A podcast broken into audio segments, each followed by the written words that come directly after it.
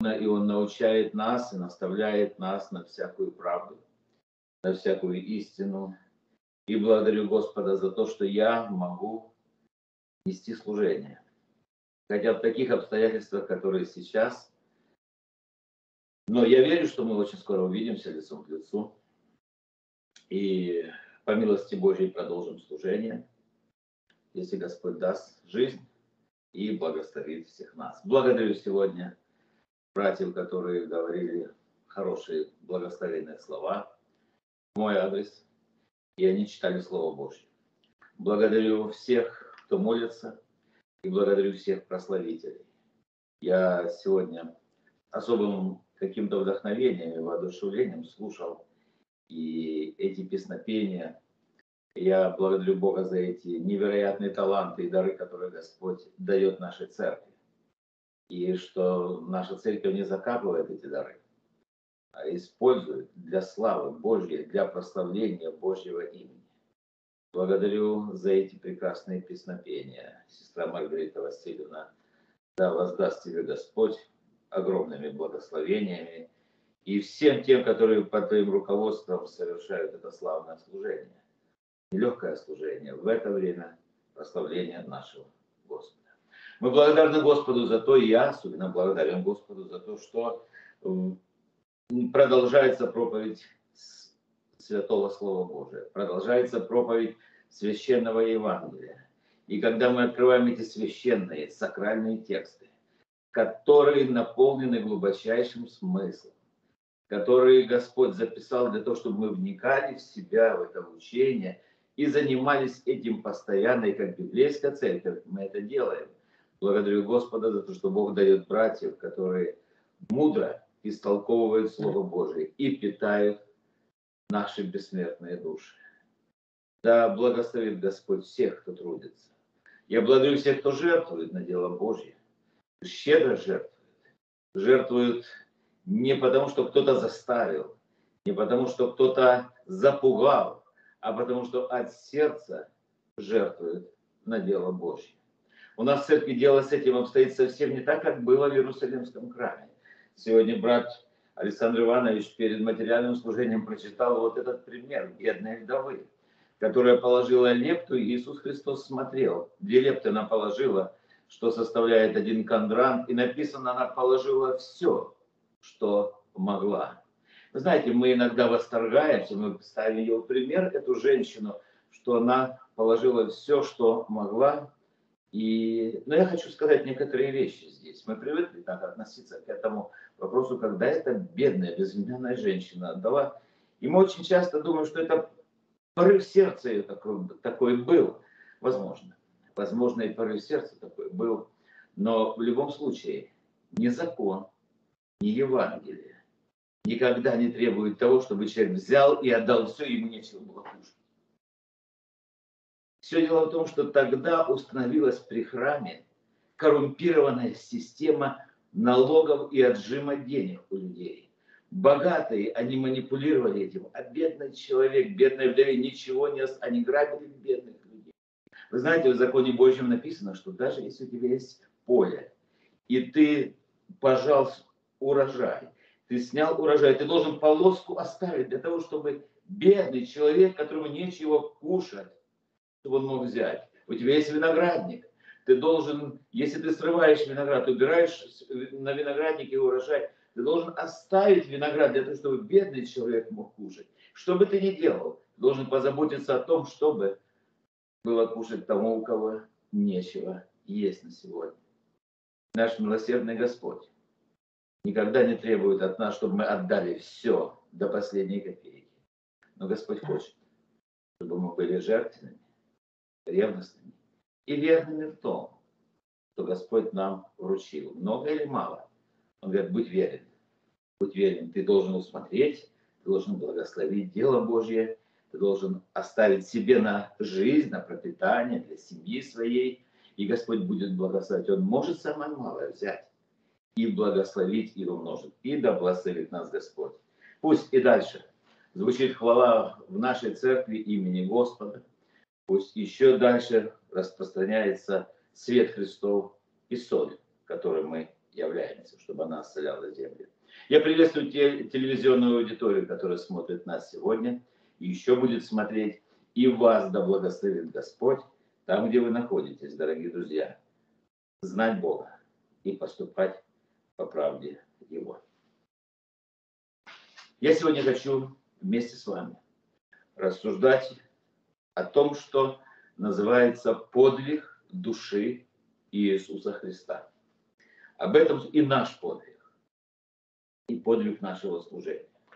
Подвиг души Иисуса Христа. Об этом пишет пророк Исаия. Пророк Исаия в 53 главе 11 стих пишет, размышляя о страданиях и смерти нашего Господа, он говорит так.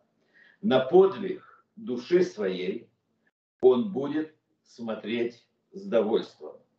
Через познание его он праведник, раб мой, оправдает многих, и грехи их на себе понесет. Еще раз читаем. На подвиг души своей он будет смотреть с довольством. Через познание его он, праведник, раб мой, оправдает многих, и грехи их на себе понесет. Аминь. Да благословит нас Господь. И мы читаем еще одно место Священного Писания, затем еще одно прочитаем. Второе послание Тимофею, 4 глава, 7 стих. Апостол Павел пишет так. В конце своей жизни, находясь в темнице, конец его уже служения наступает. После этого его вскоре казнят, он уже не выйдет из темницы. И он, подводя итоги своей жизни, своего служения, говорит, подвигом добрым я подвязался, течение совершил, веру сохранил. А теперь готовится мне венец правды, который даст мне Господь, праведный судья, в день онный, и не только мне, но и всем возлюбившим явление Его. Об этом будем сегодня рассуждать во имя Иисуса Христа. Вся жизнь Иисуса Христа была подвигом. Что такое подвиг? Подвиг – это особый труд, особое состояние, когда ты совершаешь дело, порученное тебе кем-то, во что бы то ни стало. Ты совершаешь задачу, и ты совершаешь дело, которое поручено тебе во что бы то ни стало, и ты делаешь это дело верно. И когда здесь Слово Божие пишет в книге пророка Исаия на подвиг души своей, он будет смотреть с довольством, это значит, что придет тот момент, или пришел тот момент, когда закончился этот земной путь Иисуса Христа, и во время своего земного пути он тот, который человек с большой буквы, он тот, который слово, которое стало плотью и обитало с нами полное благодати и истины, он совершает это служение, которое Бог ему, Отец Небесный, поручил. И он совершил его. Он совершил, и это служение его закончилось на горе Голгофе, на кресте Голгофском. Это была наивыш, наивысшая ступень, наивысшая степень его подвига. Хотя подвигом его нужно назвать всю его жизнь и весь и все его служение, которое Иисус Христос совершил ради нашего с вами спасения. И мы сегодня должны быть благодарны Богу за спасение, которое Он дает. Я сегодня в этот день хочу проповедовать о Спасителе и его подвиги, который является жизнью вечной для меня и для всех, как пишет апостол Павел, возлюбивший явление его. Апостол Павел смотрел на Иисуса Христа. Он смотрел и говорит, он совершил подвиг. Он совершил подвиг жизни своей. И я хочу подражать ему. И я хочу совершать этот подвиг. И, возможно, мне придется совершить и геройские поступки, а, возможно, никто не оценит. Возможно, только Бог будет знать, когда я, когда я сопротивлялся искушениям, когда я побеждал свою плоть, когда я, несмотря на все обстоятельства, попросил у Бога силы, и Он укрепил меня, и я пошел и начал дальше служить Богу, совершать дело Божье, жертвовать, жертвовать не только деньги, Деньги, возможно, проще всего пожертвовать. Жертвовать время, жертвовать силы, жертвовать эмоции, жертвовать свое достоинство. Вы знаете, человек с достоинством, когда ему необходимо покорить себя другому человеку, у которого достоинство намного меньше, чем у тебя, а ты должен смирить себя, как Иисус Христос смирил. Вы помните, когда Иисус Христос собрал учеников в тайной комнате и налил воду в умывальник, встал с вечери, припоясал полотенцем себя и начал умывать ноги ученикам. Царь царей, Творец неба и земли, Бог, пред которым трепещут небеса, земля и преисподняя. Таким образом, таким образом смирял свое достоинство и показывал пример, чтобы и мы поступали так, как поступает Он. Когда мы совершаем этот жизненный подвиг, беря пример с Иисуса Христа, мы посмотрим на апостола Павла, как он поступал в жизни своей. Об этом пишет послание филиппийцам. Третья глава, прочитаем с 7 по 9 стихи. О жизни своей. Апостол Павел, описывая свою жизнь, он говорит о своих принципах, о принципах и взглядах, о мировоззрении своем, которое позволяет ему совершать подвиг. И он говорит, что таким образом он берет пример с Иисуса Христа. А давайте мы возьмем пример сегодня из апостола Павла, из Иисуса Христа. Филиппийцам 3 глава 7 стиха. Но что для меня было преимуществом? Я хотел бы, чтобы мы сегодня запомнили несколько слов. Мы постараемся понять их значение. Но что было для меня преимуществом? Запомню слово преимущество. То ради Христа я почел счетою. Да и все, давайте запомним слово счета. Да и все почитаю счетою ради превосходства познания Христа Иисуса, Мессии Спасителя, Господа моего.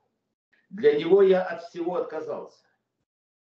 И все почитаю за ссор, запомним слово ссор, чтобы приобрести Христа Говорит, я все почитаю за ссор, чтобы приобрести Христа. И найтись в нем не со своей праведностью, которая от закона, но с тою, которая через веру во Христа с праведностью от Бога по вере. И здесь апостол Павел говорит о своем кредо жизни, о правиле жизни этого служителя. Слово «как чита» Здесь вообще-то, знаете, апостол Павел, он был очень умный еврей. Он был очень образованный человек. Он был невероятно интеллектуальный человек. И этот человек, который учился у нового Гамалиила, у него были настолько развиты интеллектуальные способности, духовные способности, воображение у него, у него были организационные способности, у него была сильная воля у этого человека, очень сильная воля, у него была посвященность, это характерные черты этого служителя Божия. И здесь он, нам вот перевели здесь, так знаете, красиво, читать, превосходство, сон. Но здесь он говорит, в оригинале здесь, знаете, если переводим, мы смотрим в греческом оригинале. Я не буду утомлять вас тем, как это звучит по-гречески. Поверьте мне, вот это переводится так. Я счета это, вы знаете, как убыток во время бизнес-сделки. И он говорит, вот я, когда я смотрю на все, на то, что Бог дал мне делать в жизни, и это сверхзадача, и сверхвозможности, которые у меня есть, быть служителем Иисуса Христа, быть служителем Евангелия, то все остальное, вот в этом деле я считаю как убыток. Это как во время сделки бывает прибыток, прибыль, а бывает убыток. Он говорит, я считаю это убыток. Это убыточное дело. Я бы не хотел отягощать себя ничем, он говорит. Я хочу только служить Богу. Вот тогда будет прибыль. Тогда будет прибыль не для меня, не в материальном плане. Тогда будет прибыль для Царствия Божия. И он говорит, я все почитаю, почитаю как убыток ради преимущества, ради превосходством. Пишет здесь, переведено у нас так. Это ради, превос... ради преимущества, ради выгоды познания Христа Иисуса Господа моего. Вот в чем выгода. Я знаю Бога. Я близок с Богом. Я выполняю волю Его. Я служу Ему, Господину моему, Господу господствующему, царю царей. Я Ему служу. И в этом моя выгода. Дорогая церковь, библейская церковь, братья и сестры, мы должны с вами понимать. Я благодарю Бога за этот дух, который есть у нас в собрании. Мы должны с вами понимать, что наша выгода состоит в том, чтобы делать дело Божье, чтобы совершать, несмотря ни на что, заповедь Господню совершать, чтобы делать дело, которое Господь предназначил нам исполнять. И Бог дает нам все для этого, дает нам все потребное для жизни и благочестия. Смотрите, какую любовь дал нам Отец, чтобы нам называться и быть детьми Божьими. Смотрите, какую любовь дал нам Отец. Он сколько даров и талантов дал нам. И Он говорит, служите мне, служите. Вот все то это, чтобы ты, когда у тебя стоит вопрос, быть проповедником или быть бизнес, бизнесменом, то вот вместо того, чтобы ты был проповедником, ты идешь в бизнес какой-то, и ты считаешь, что так это будет лучше. Апостол Павел говорит, это убыток. Вот это провал для меня. Я считаю, я почитаю, это все засор. Мы сейчас коснемся этого слова. Ссор. Апостол Павел считает, по сравнению с превосходством познания Иисуса Христа, все остальное убыточное дело его жизни. Наше превосходство в жизни, друзья, наш, наша, наш, наш успех в жизни, он зависит от познания Иисуса Христа какой бы сфере жизни мы не сталкивались с проблемой, через познание Христа, через познание Его воли Божьей, которая благая, угодная и совершенная, мы придем к превосходству. И никогда тебе не будет стыдно, если ты будешь поступать по Евангелию. Не по человеческим заповедям, а по Божьим заповедям. Да благословит нас Господь, чтобы мы жили так, чтобы Христос входил в каждую нашу жизненную ситуацию и мы видели в этом превосходство. И тогда придет превосходство в нашу жизнь. Возможно, тебе нужно сегодня поговорить с Богом. Возможно, тебе нужно помолиться Богу. Возможно, тебе нужно порассуждать хорошо, наедине с Богом. И узнать, что Он думает по поводу твоей жизненной ситуации, по поводу твоей жизненной ориентации. На что ты ориентирован в жизни, я это имею в виду на что ты, на что ты сфокусирован в жизни, чего ты хочешь добиться в своей жизни. Если твоя жизнь, как апостол Павел пишет, для меня жизнь Христос, то тогда ты будешь в прибытке. Тогда Господь благословит тебя обязательно. Он благословит желания твои, Он благословит начинания твои, Он благословит абсолютно всякое дело твое. Потому что когда мы познаем Христа, когда мы познаем праведность Его, то в любую ситуацию жизни приходит преимущество или превосходство Божье, приходит Божье достоинство. Так жил апостол Павел. И несмотря ни на всякие трудности, на всякие опасности, на всякие лишения, голод, страдания, и, и даже заключение, и даже потерю жизни своей здесь на земле, он продолжал совершать это дело. Это подвиг нашей души подвиг нашей души. Для него я от всего отказался и все почитаю за ссор. Слово ссор у нас переведено. Знаете, вот это слово, оно переведено как ссор. В оригинале, знаете, оно звучит как объедки. Я все почитаю как объедки. Все, что мешает служить Богу, апостол Павел говорит. Все, что мешает мне выполнять волю Божью, по его словам, это объедки это то, что это объект. Чтобы приобрести Христа. И здесь он не уходит от вот этой выгоды, от темы бизнеса. Это, вот, знаете, он смотрит на это как на сделку жизни своей. Что мне выгодно и что мне не выгодно. Что выгодно для моей души. Для спасения моей души. Что? И он говорит, я желаю получать максимальную пользу. Я желаю для моей души получать максимальную выгоду от души. Помните, как человек Божий сказал, одного я ищу, того я только хочу. Чего же ты хочешь? Чего же ты ищешь? Чтобы мне постоянно пребывать в доме Господнем, чтобы находиться, чтобы созерцать красоту Божью, чтобы услышать Слово Божье. Я этого ищу в жизни своей. Это польза для моей души. А все остальное это объедки. Вот это то, что назвать хорошим словом нельзя. И да благословит нас Господь, дорогие друзья, чтобы мы могли найтись в нем, как апостол Павел пишет, не со своей праведностью. Думаем мы иногда, что мы такие праведные, а она же как запачканная одежда. Праведность от закона. Если бы мы были хотя бы такими праведными по закону, каковым был апостол Павел, праведным, знаете, он пишет сам о себе здесь же, он пишет в третьей главе послания к филиппийцам, послушайте, какой он говорит.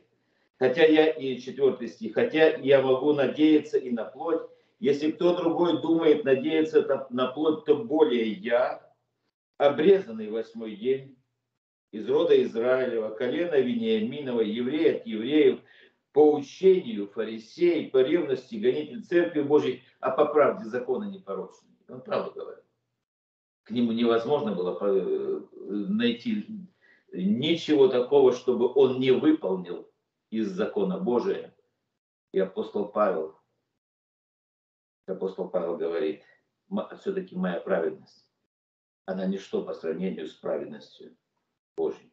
До встречи с Иисусом Христом, когда он шел гнать церковь Божью, тогда Господь обратился к нему с небес. Апостол Павел пытался угодить Богу делами закона. Он постоянно старался исполнить закон и чувствовал, что ну никак, никак, все равно он не может. Он не может угодить Богу. Он по внутреннему свидетельству своему ощущал, что он недостаточно хорош для него. И вдруг он встретился со Христом. Он не рассчитывал на встречу со Христом. Он не ожидал ее. Он, это было для него абсолютный шок и абсолютная неизвестность, абсолютная неожиданность. И когда свет осиял его, ослепил его, он упал на землю, и голос неба прозвучал и сказал Бог, Савл, Савл, что ты гонишь меня? И он с трепетом души сказал, а кто ты, Господи? Он говорит, я Иисус, которого ты гонишь, выполняя закон, стараясь по правде закона быть непорочными. Ты дошел до того, что гонишь Иисуса Христа. И теперь апостол Павел, встретившись со Христом, желает получить для своей жизни, для своей души максимальную выгоду, преимущество, желает получить превосходство. И в этом он является для нас примером. Заботься о душе своей, дорогой друг. Заботься о духе своем. Заботься и о теле своем, заботься и о семье своей, заботься и о жизни здесь на земле. Все правильно. Но заботься о том, в первую очередь, чтобы душа твоя была спасена. Заботься о том, чтобы ты находился в правильных отношениях с Богом. Заботься о том, чтобы ты распространял Слово Божие тем людям, которые еще не знают тебя. Апостол Павел, встретившись со Христом, он понял по-настоящему, как работает принцип праведности. У праведности есть свои принципы, братья и сестры. И вы знаете, Спаситель предложил условия для получения праведности – и это значит, Господь предложил условия для получения нашего спасения. И эти условия крайне выгодны для нас. Крайне выгоден вот этот подход для нас, который Бог предлагает нам. Вы знаете, Он сам совершил. Он говорит, Господь говорит, все, что нужно для твоего спасения. Все страхи, все мучения, все, вот абсолютно все я уже совершил. Я совершил подвиг на горе Голгоф, я совершил подвиг души своей здесь на земле, а тебе нужно только поверить. Тебе нужно поверить и довериться. И таким образом Бог приобрел для нас на горе Голгофе вот это право быть праведными пред Богом. Вы можете сказать мне, ну слушай, это же, наверное, ну как же, Бог приобрел, и что же мне ничего не делать? и что же мне ничего не делает, так это ж можно что хочешь делать, и вкрадываются к нам всякие учения, которые говорят, что можно, раз Бог совершил, раз Бог простил, раз Бог омыл кровью, раз благодать пришла, то можно делать, что хочешь теперь. Нет, нет, нет и нет. Послание Иуда, первая глава, 4 стих говорит, нечестивые люди обращают благодать Бога нашего в повод к распутству.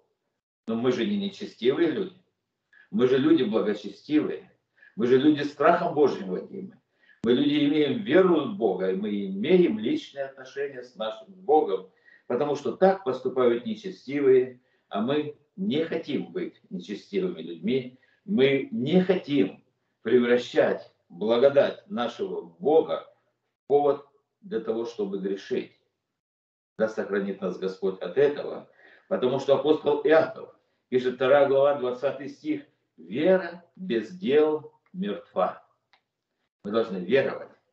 И на основе нашей веры, на основе того, что Бог дал нам эту веру, и вера, действующая любовью, мы должны делать добро. Дело, вера без дела мертва. А делая добро, да не унываем, ибо в свое время пожнем, если мы не ослабеем. Когда у нас, когда мы искренне перед Богом, когда у нас искренние отношения с нашим Спасителем, когда у нас с Ним хорошие отношения, мы обязательно будем творить добрые дела.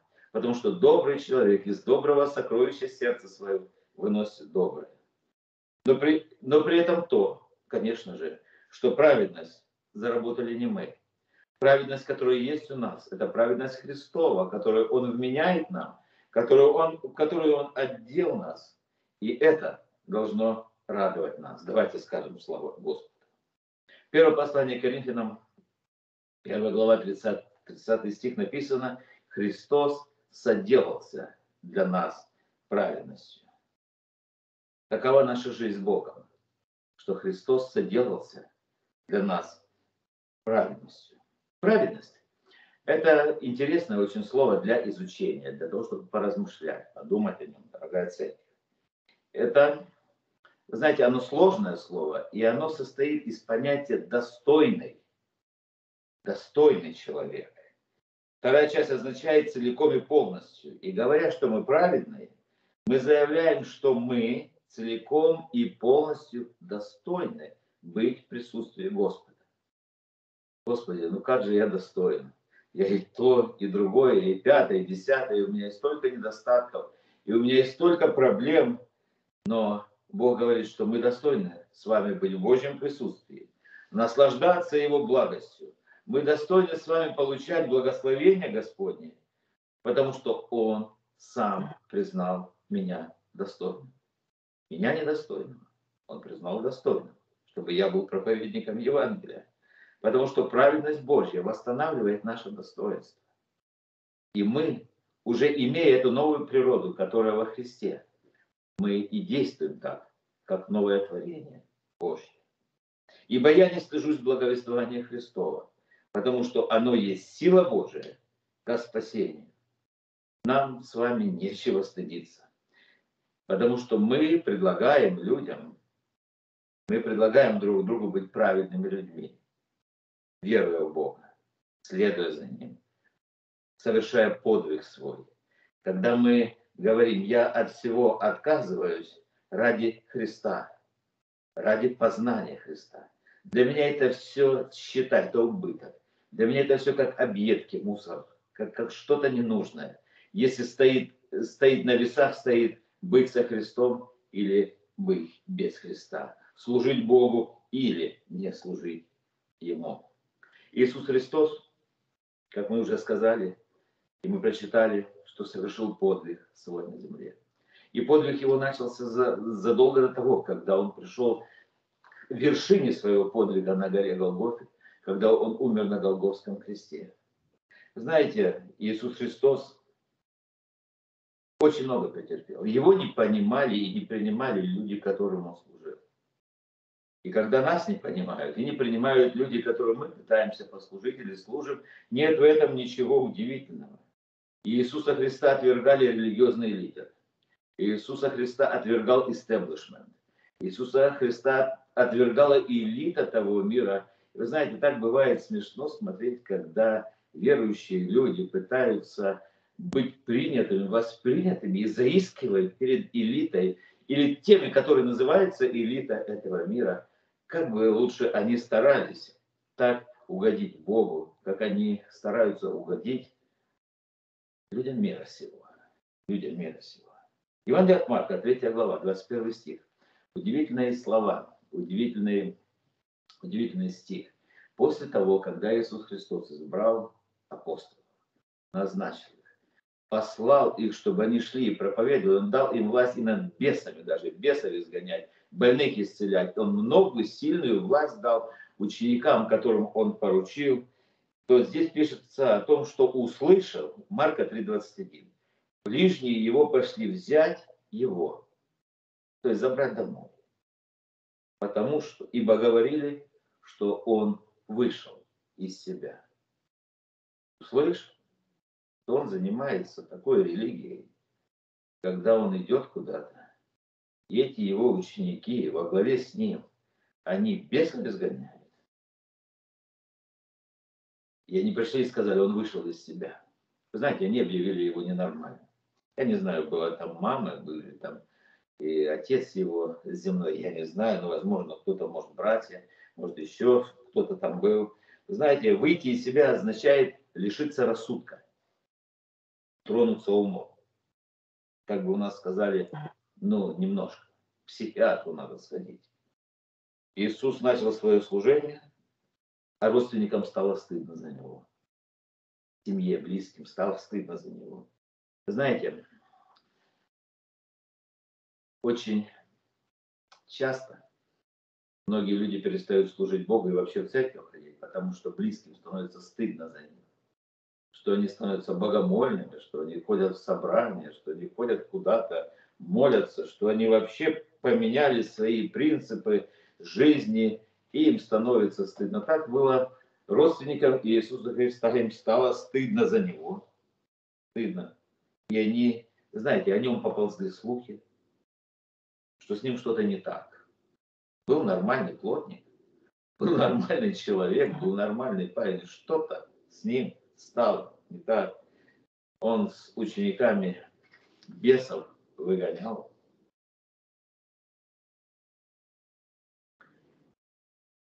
Не удивляйтесь, если кто-то скажет на вас, что вы ненормальный, потому что вы потому что вы ненормальны, потому что вы не хотите жить так, как живет этот мир. Господу было больно, когда родня его с ним так поступила. Он же был человек, он любил свою родню. Евангелие от Луки, 9 глава, 29 по 31 стихи говорится вот о чем. И когда молился, вид лица его изменился, и одежда его сделалась белая, блистающие. И вот два мужа беседовали с ним, которые были Моисей и Илья, праздник преображения. Явившись во славу, они говорили об исходе его, который ему надлежало совершать в Иерусалиме. Вот эти слова. Явившись ему, они говорили об исходе его, который надлежало ему совершить в Иерусалиме. Мы говорим о подвиге души Иисуса Христа. Знаете, иногда проповедники используют это место Писания, говорят, что Моисей и Илья явились Иисусу, чтобы предупредить его о предстоящих страданиях. Как будто раньше Иисус этого не знал. Скажите, он знал, что ему предстоит пострадать? Конечно, он знал. А как давно он узнал о том, что ему надлежит пострадать? Вы знаете, вот лингвистически здесь не говорится о том, что они сообщили Иисусу какую-то новость тогда, Моисей и Илья. Речь идет о том, что они напомнили ему, они прямо ему еще раз напомнили глаза в глаза, уста в уста, лицом к лицу. Они ему сказали там на горе преображения, что его ждут великие страдания. Знаете, Иисус всегда был умный, он был достаточно умный, чтобы знать Писание то он же автор Писания. Он вырос благочестивой, набожной, очень верной закону семье. Отец Марии, предание так говорит, дедушка Иисуса, он был хранителем библиотеки в синагоге. Эта семья изучала Писание. Иисус с детства знал, кто он такой. Мы помним, когда он был 12 лет, они пришли по обычаю в Иерусалим на праздник, и когда по окончании дней этого праздника они возвращались, остался отрок Иисус в Иерусалиме, и не заметили того Иосиф и матерь его. Луки 2 глава об этом пишет. И через три дня нашли его в храме, сидящего посреди учителей. Запомните, ему было 12, мальчик 12 лет. И нашли они его в храме среди учителей, слушающих его и спрашивающего. Он слушал их и спрашивал их. Все слушавшие его удивились разуму и ответом его. И увидев его, удивились, и матерь его сказала, «Чадо, что ты сделал с нами? Вот отец твой я с великой скорбью искали тебя». А он сказал, а он сказал спокойно, «А зачем вам было надо искать меня? Или вы не знали, что мне должно быть в том, что принадлежит отцу моему?» В 12 лет он знал, кто его отец. Все еврейские мальчики знали пророчество, а тем более Иисус Христос. И каково ему было читать эти строчки? А он же знал, и они читали эти строки. Исайя 52 глава, 12 стих, 14 стих. Как многие изумлялись, смотря на тебя. Столько было безображен паче всякого человека, лик его, и вид его паче сынов человеческих. Он читал, и мудрецы читали, и они задавали ему вопрос, а кто это, о ком здесь написано. И он знал это о нем. Мальчик 12 лет. Ему предстояло еще вырасти до 30 лет. Ему еще три с половиной года предстояло совершать служение. С 12 лет Слово Божье говорит, он понимал это все и знал. На подвиг души своей он будет смотреть с удовольствием. Все это сделал ради того, чтобы мы с вами имели жизнь вечную. Он говорил, крещением должен я креститься, и как я томлюсь. Что такое томлюсь?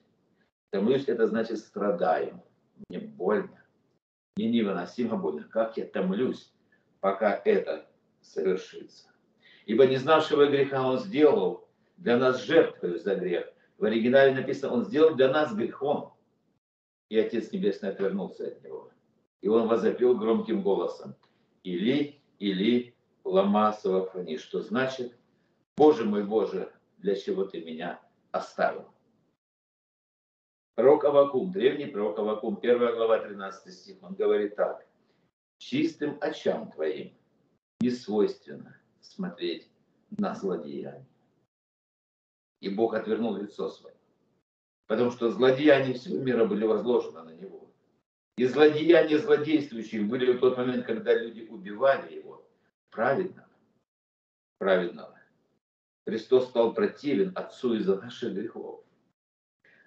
Чтобы мы с вами уже никогда не были так противны Богу Отцу. Чтобы ничто в нас не было противным, даже когда мы совершаем противные вещи. Христос стал противным Отцу. И Иисус пережил это ради нас.